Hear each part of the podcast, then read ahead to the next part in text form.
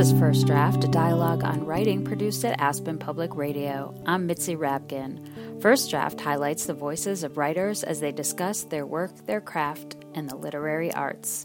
My guest who joined me via Skype is Megan Abbott, author of the novels Die a Little, The End of Everything, The Fever, and You Will Know Me, among others. Her writing has also appeared in the New York Times, LA Times, Salon, and the Wall Street Journal. You Will Know Me tells the story of a high school age gymnast prodigy, Devon Knox, and her parents, who will do anything to see her succeed. The Knoxes are dedicated to their daughter's coach and her gym and the community, but they see it all in a new light when a young man who worked at the gym died from a hit and run accident. The mystery around his death causes many ties in the community to unravel, and particularly those within the Knox family.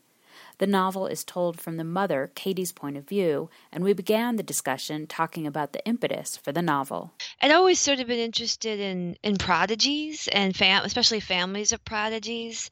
And uh, I guess it was five years ago now. Um, it was the London Olympics, and uh, I was watching the gymnastics, and there were um, Aly Raisman, um, one of the American gymnast. Her parents were seen in the stands um, watching her, and there was sort of this viral footage of them watching because they were so nervous and so intent.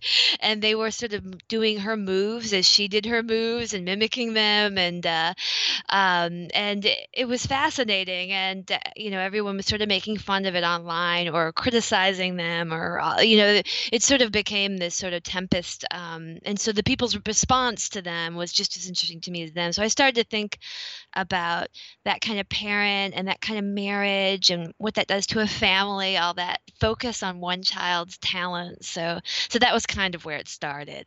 And were you ever a gymnast? No, not at all. I have no athletic ability, and I, I write about sports a lot, and I, it must be some kind of at this point I have to say it's some kind of wish fulfillment, because um, I've never had a relationship with my body where I could make it do what I want at all. So when you decided to tell this story, which is the story of the Knox family, Katie and Eric and their two children, Drew and Devon. And Devon is the gymnastic prodigy, and Drew is the younger brother who kind of tags along all the time. Mm-hmm. You told the the the story basically through Katie's perspective. Was it a challenge for you to choose who who you wanted to see this story through? Yes, I actually changed it, you know, about a third of the way in. I originally was going to have both parents' points of view, and then I toyed with having Devon's point of view too, and I would move between them. But ultimately, they were all fighting each other, uh, and it felt like it felt like um, a lot, we have a lot of judgments, I think, about moms in general, but especially um, the sort of stage mom cliches. And um, so I, I, thought that I really wanted her to be sympathetic and full bodied. And, and so giving her the whole story, I think, was the only way to enable that. So, so I stuck with her. I mean, I was thinking when I read it, I, I, I was curious at times. I was like, I wonder what this is like from the father's perspective or the right. daughter's perspective. And, you know, one of this, I guess, sort of sub thoughts in my head throughout is sort of the mysteries of, of marriage when, when there's a parenting situation, especially a heightened parenting situation, you know, um, when you're in both in some ways, you know, who is, who takes care of the special daughter more, who is, you know, who is the greater force in their life, that sort of weird competition that there can be among parents.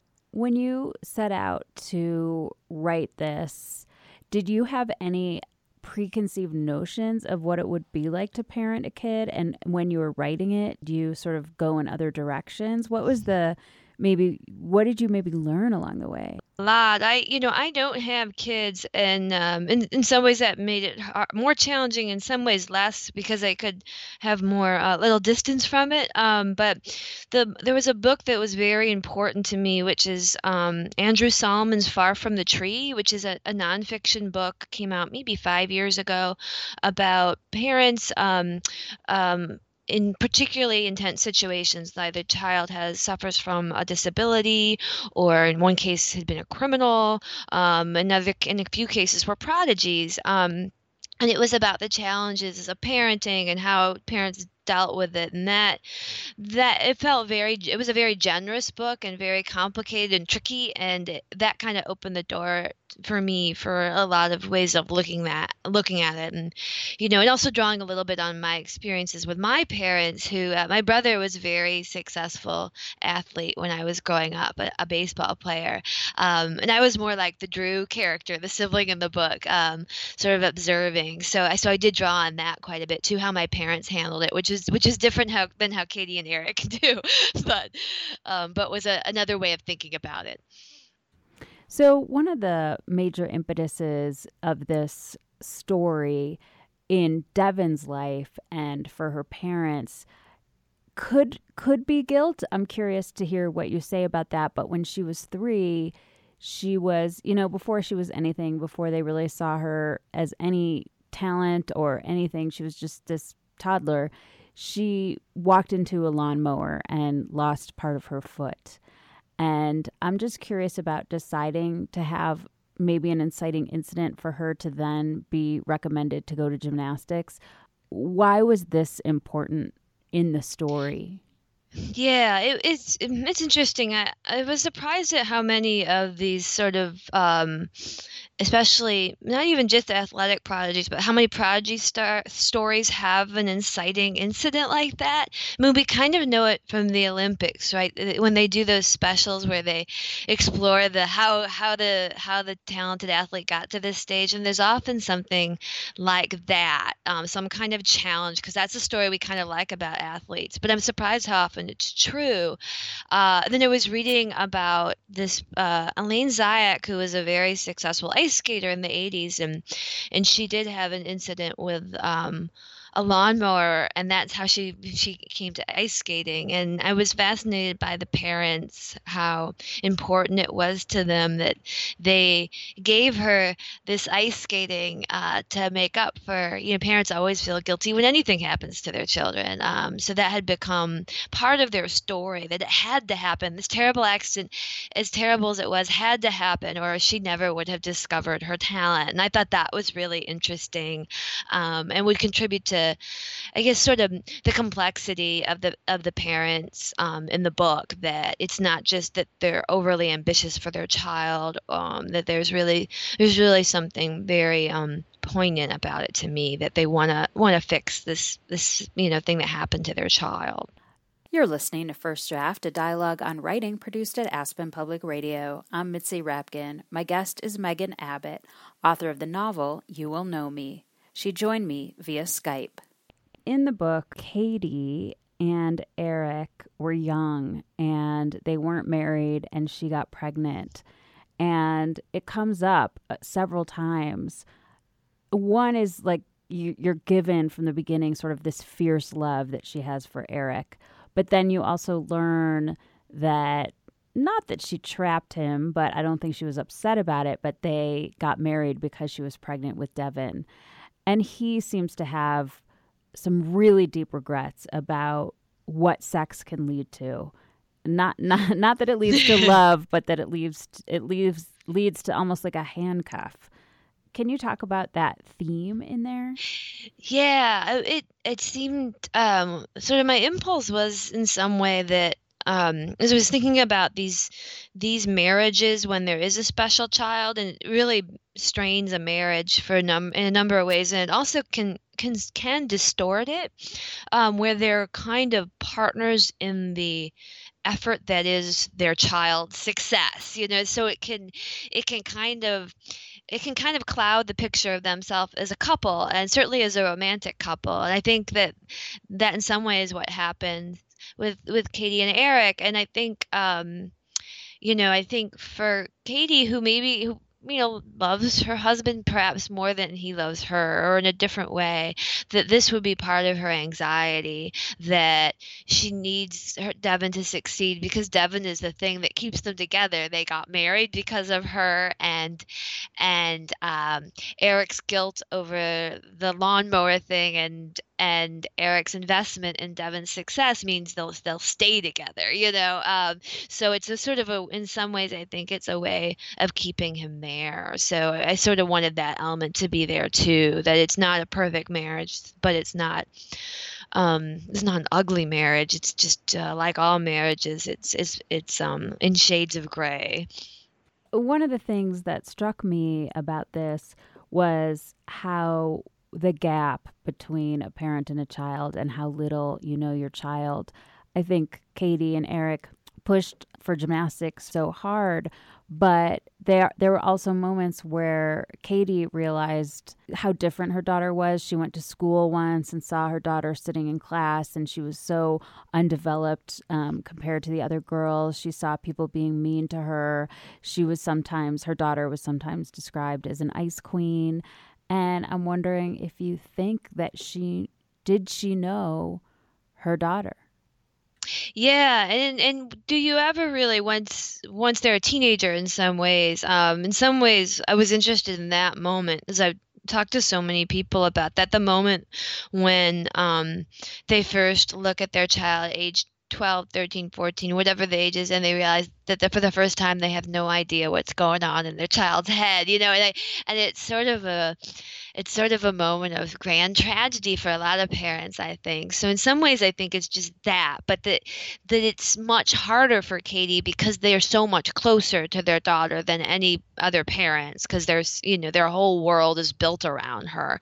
So part of it was that um, and then the other part of it i think is that um, there, it is an isolating life to to you know and that came up a lot. I read a lot of athlete memoirs and prodigy memoirs and there is something very isolating about it in terms of peer development that that's just part of it. And they you know it's sort of from for a lot of uh, athlete prodigies, they become very self contained. Um, they learn how to shut things down in themselves to, to win, to achieve, to as a part of discipline. So I wanted all that to be in there too, um, and how hard that would be for, for everybody, but probably especially for Devon, for the daughter. um, you did have to sort of shut off so much of life. Who do you think Devon really was?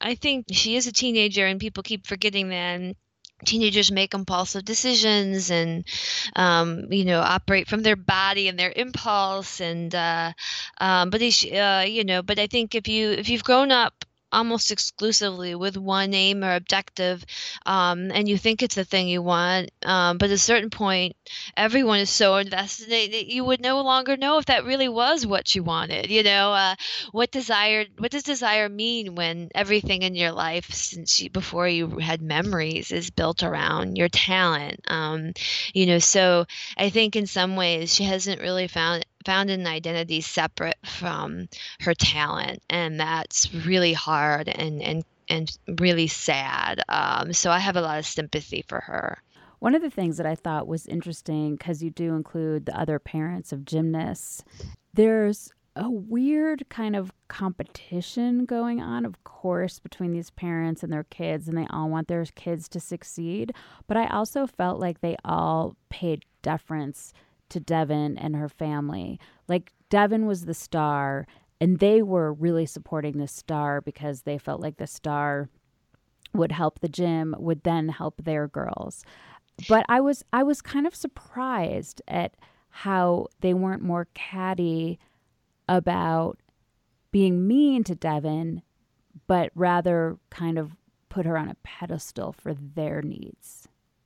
Yes, I mean it, it, there's something kind of mercenary about it that, uh, but also kind of genuine. Uh, I found this a lot in in the books I read. Um, you know, because they they think that there's a trick to how Katie and Eric did it. Like something they're doing made Devon this way, or something, some way they raised her, some way they, you know, constructed their house, you know, or their home gym, or all these things. So they want to kind of replicate that. Um, but they're also very, you know, gym, gymnastics, like some sports, but not all, is that weird mix of individual and team. So that has they have to operate as a team, but that but they all want to succeed as individuals. So there's I think a tension there. So I mean, if she rises, everybody rises. So there's a there's no benefit in being catty about it though i think there definitely is some cattiness but uh but i think that in the end they're very pragmatic which is the other thing that sort of interested me that they've sort of decided that um that Devon's success benefits them, um, and they and they want to replicate it, and they want to um, hitch their lasso to her star um, because it will help their child. You're listening to First Draft, a dialogue on writing produced at Aspen Public Radio. I'm Mitzi Rapkin. My guest is Megan Abbott, author of the novel You Will Know Me. She joined me via Skype. So we have this, you know, child prodigy. She's working hard at gymnastics. You see a lot of the dynamics with gymnastics, but the human element and the drama really comes in with some of the interpersonal relationships in the gym. So basically, there's a mystery at the heart of this book, which is that their coach, who they love, Teddy, has a uh, niece, Haley, who had a troubled youth who lives with him. And she had a boyfriend named Ryan who hung out at the gym and did odd jobs. He was had a little bit of a troubled past, but was kind of a friend to everyone in the gym and was handsome and the moms liked him and the kids liked him and he is involved um, he dies in a hit and run and that becomes kind of the other plot running through this can you talk about that as a plot device why that's what you chose and what you wanted to sort of dig out from that incident?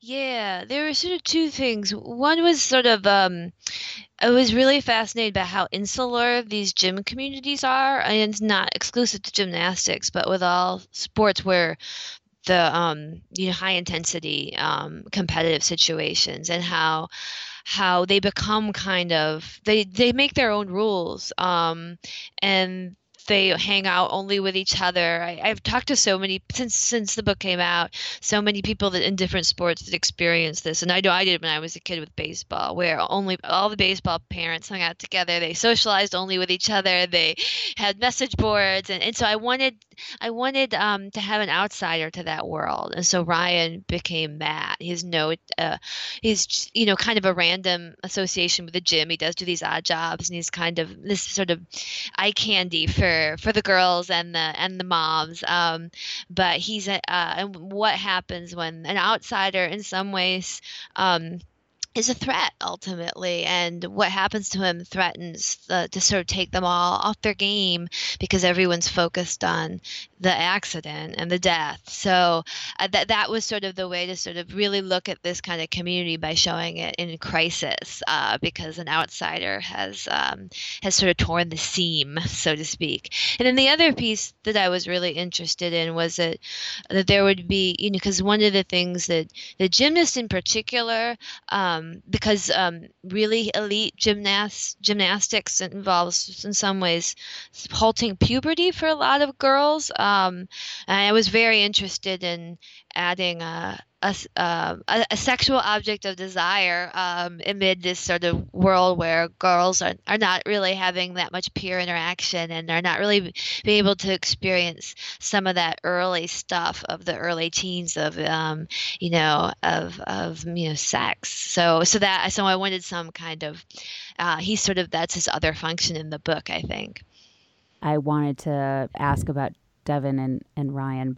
You know, she obviously has a crush on him, and, and there's questions about what, you know, what, what where that crush may or may not have led and that was really cool i knew that was going to be a big part of the second half of the book. Um, you know what happens when someone who has such a singular focus on their body experiences this sort of intensity of teenage desire? Um, so i wanted to see devon experience some of that but but but we're seeing it from the outside. Her mom was probably missing so much of what the early signs of all of that were, you know, and how much as, as parents ultimately you you probably should and do miss so much of that. You're listening to First Draft, a dialogue on writing produced at Aspen Public Radio. I'm Mitzi Rapkin. My guest is Megan Abbott, author of the novel You Will Know Me. She joined me via Skype. Um, you know, Devon was teased by people at school who weren't in gymnastics. What are the ramifications of being so young and being so singularly into one thing. Yes, no, that that really fascinated me. In fact, after the book came out for the last um, last summer during the Olympics and with a gymnast uh, team this past year, um, I saw a lot of that. The way that people would talk about the girls' bodies and how they were not feminine at all, or they were too masculine in a way. And then there was, um, you know, one of the gymnasts had a, had a crush on Zac Efron, who's sort of a teen idol, and Zac Efron came and met, met the gymnast. And and though these gymnasts, some of them were 18, 20, uh, 21. Um, that it was in some ways like they were 13 uh, because of the way that I, the, the way it, it, was staged. It was staged as if they should scream because this teen idol was there, you know. Um, and it was sort of it was this weird ambiguity because I think some of the the girls that are who are now women, um, you know, uh, didn't really want to play that part, but in some ways it was sort of expected of them that they're kind of arrested and they look they're so tiny and they they you know they don't have um, breasts and hips, you know, so it, all of that is so is so strange and disorienting, I think, for for a young woman, and so I wanted to play with a lot of that with Devon, um, you know, like the feelings, you know, even if your even if your your body is in some way, you you know, this hard object, this hard fleet object, uh, but the, you're still uh, you're still going through puberty in a way, you know, uh, and so that that was something I really wanted to explore. One of the things I was interested right from the beginning when we're introduced to Drew, the little brother, who kind of just tags along and I thought, "Oh no." he is like the absolute forgotten child. And I'm just wondering about your your exploration of this little brother and what you sort of thought about before you created him on the page and what he revealed to you on the page. Yes, he was meant to be a much more minor character when I started. I felt like I uh, was cheating by not having a sibling, and I was really interested in siblings and prodigy situations.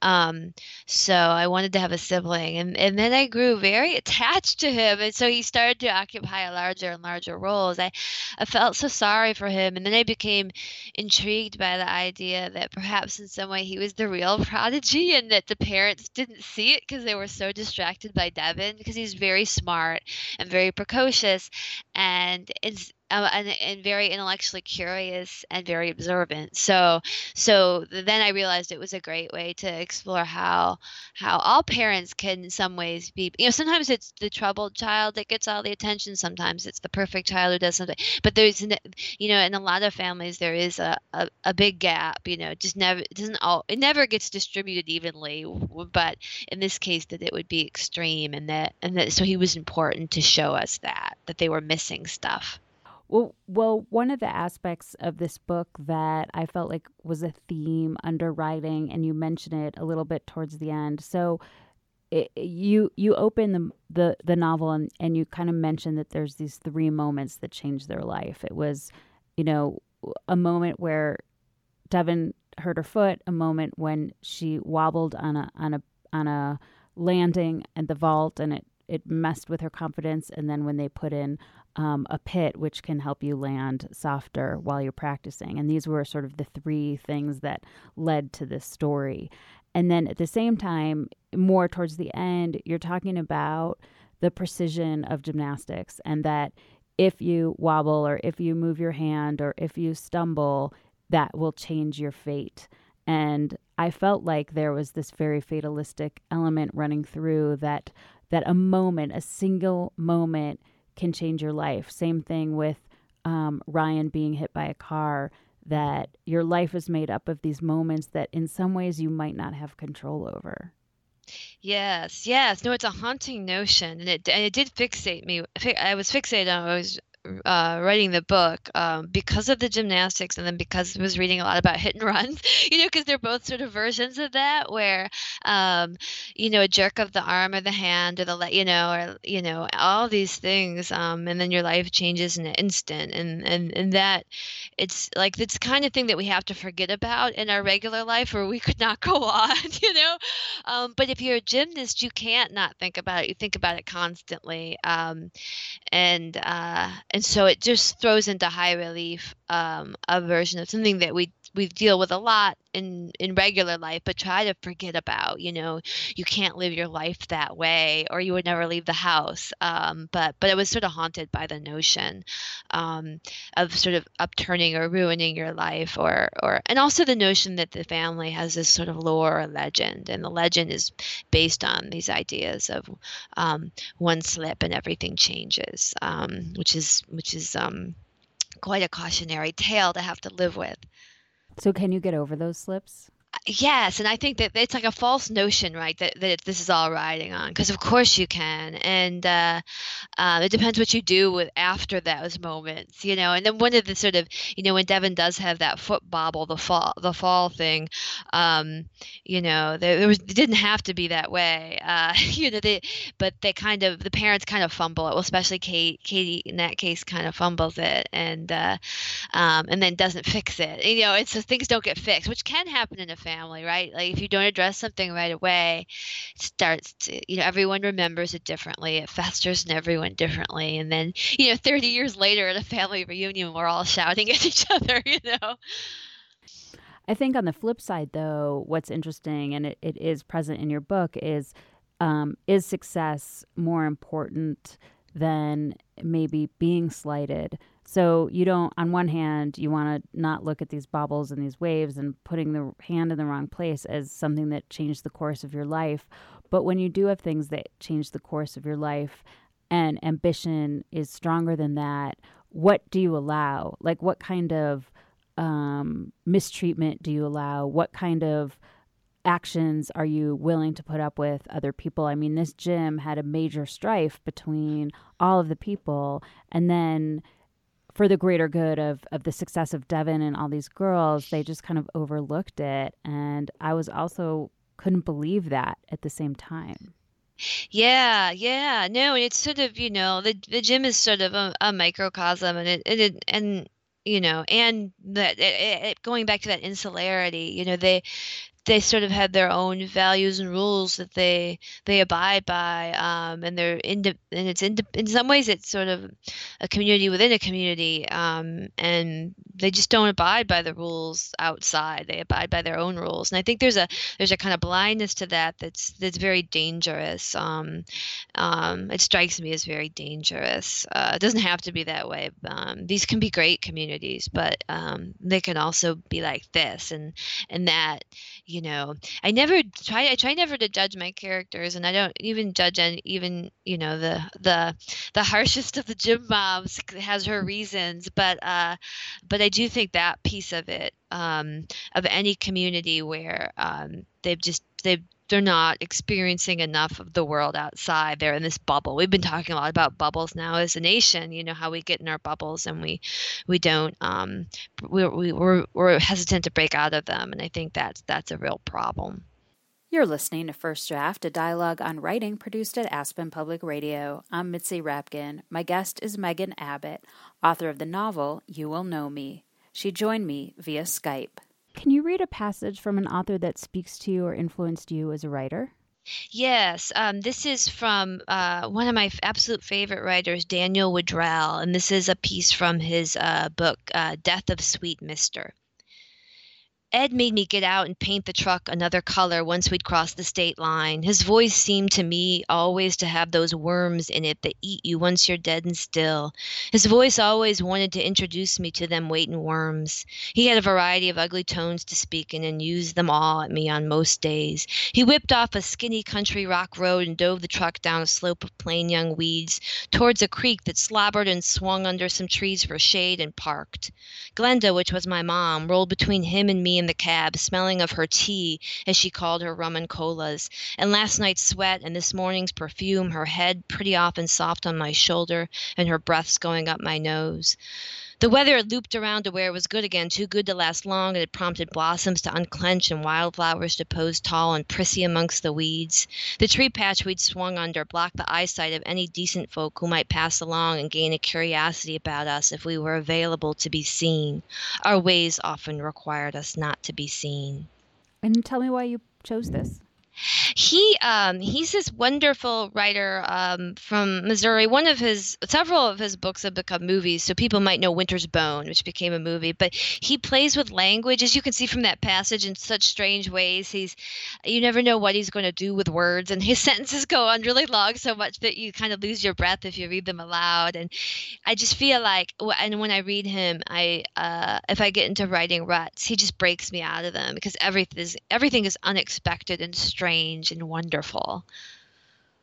Can you read something that you wrote that maybe it was tricky to write or change from the first draft or something that you just like? Yeah, this is from a short story I wrote, and I'm just going to read the last tiny bit. But the challenge was it's about a man whose toddler daughter goes missing, and he, in the course of the story, he begins to suspect his wife, Lori, has done something to his daughter. And it turns out that she hasn't, and the daughter's returned safely. Um, but I wanted to write something at the end that. Um, you know, nothing's really happened, but that something has happened because that journey he's gone on, suspecting his wife, has changed everything. So I'm just going to read the, the ending that I ended up with after doing many versions. It was very late, or even early, and Lori wasn't there. He thought she had gotten sick from all the wine, but she wasn't in the bathroom either. Something was turning in him uncomfortably as he walked into Shelby's room. He saw Lori's back, naked and white from the moonlight, the plum colored underpants she'd slept in. She was standing over Shelby's crib, looking down. He felt something in his chest move. Then slowly she kneeled, peeking through the crib rails, looking at Shelby. It looked like she was waiting for something. For a long time he stood there five feet from the doorway, watching her watching their baby. He listened close for his daughter's high breaths, the stop and start of them. He couldn't see his wife's face, only that long white back of hers, the notches of her spine. He watched her watching his daughter and knew he could never leave the room. He would be here forever now. There was no going back to bed. Tell me about that. Why you chose it?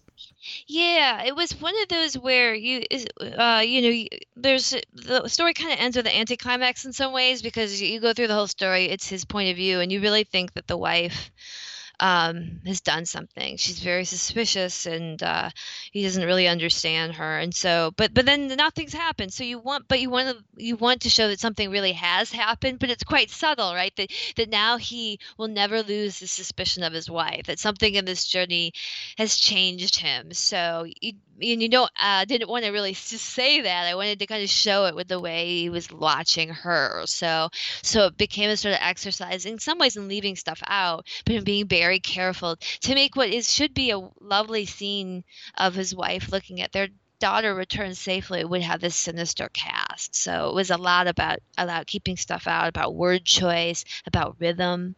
Where do you write? At home almost exclusively. Never never on the road. I can never do it. and what do you do or where do you go to get away from writing? Uh, I sneak into matinee movies, like like Don Draper used to on Mad Men. Uh, I find it's a, a good palate cleanser. Who do you show you work to first to get feedback? Uh, my agent, um, and not because he's my agent, but because he's I so trust him. He's the, the he's just the the reader I know who will be truthful with me. Um, so he sees it first. And how have you dealt with rejection? Beer, sometimes wine. Um, you know, I've never gotten really good at it, uh, but I, I now I'm more used to it, and I know I know to sort of take it in, um, and I do know how it's important to to uh, uh, see friends and socialize and remember that this isn't the only thing in the world because uh, it can feel that way when you get the rejection. And what is your favorite word? Oh, gleaming, gleam, gleaming, gleams, any version of gleam. And uh, I always have my copy editor uh, tell me I've used it too much in every book. so I have to go through and take half of them out. You've been listening to First Draft, a dialogue on writing produced at Aspen Public Radio. My guest was Megan Abbott. She is the author of the novel You Will Know Me. She joined me via Skype. You can follow First Draft on Facebook. Just look for First Draft, a dialogue on writing, and click like, and on Twitter at First Draft APR. You can email me at firstdraftwriters at gmail.com. The theme music for First Draft was produced and performed by Murph Mahaffey. I'm Mitzi Rapkin. Thanks for listening.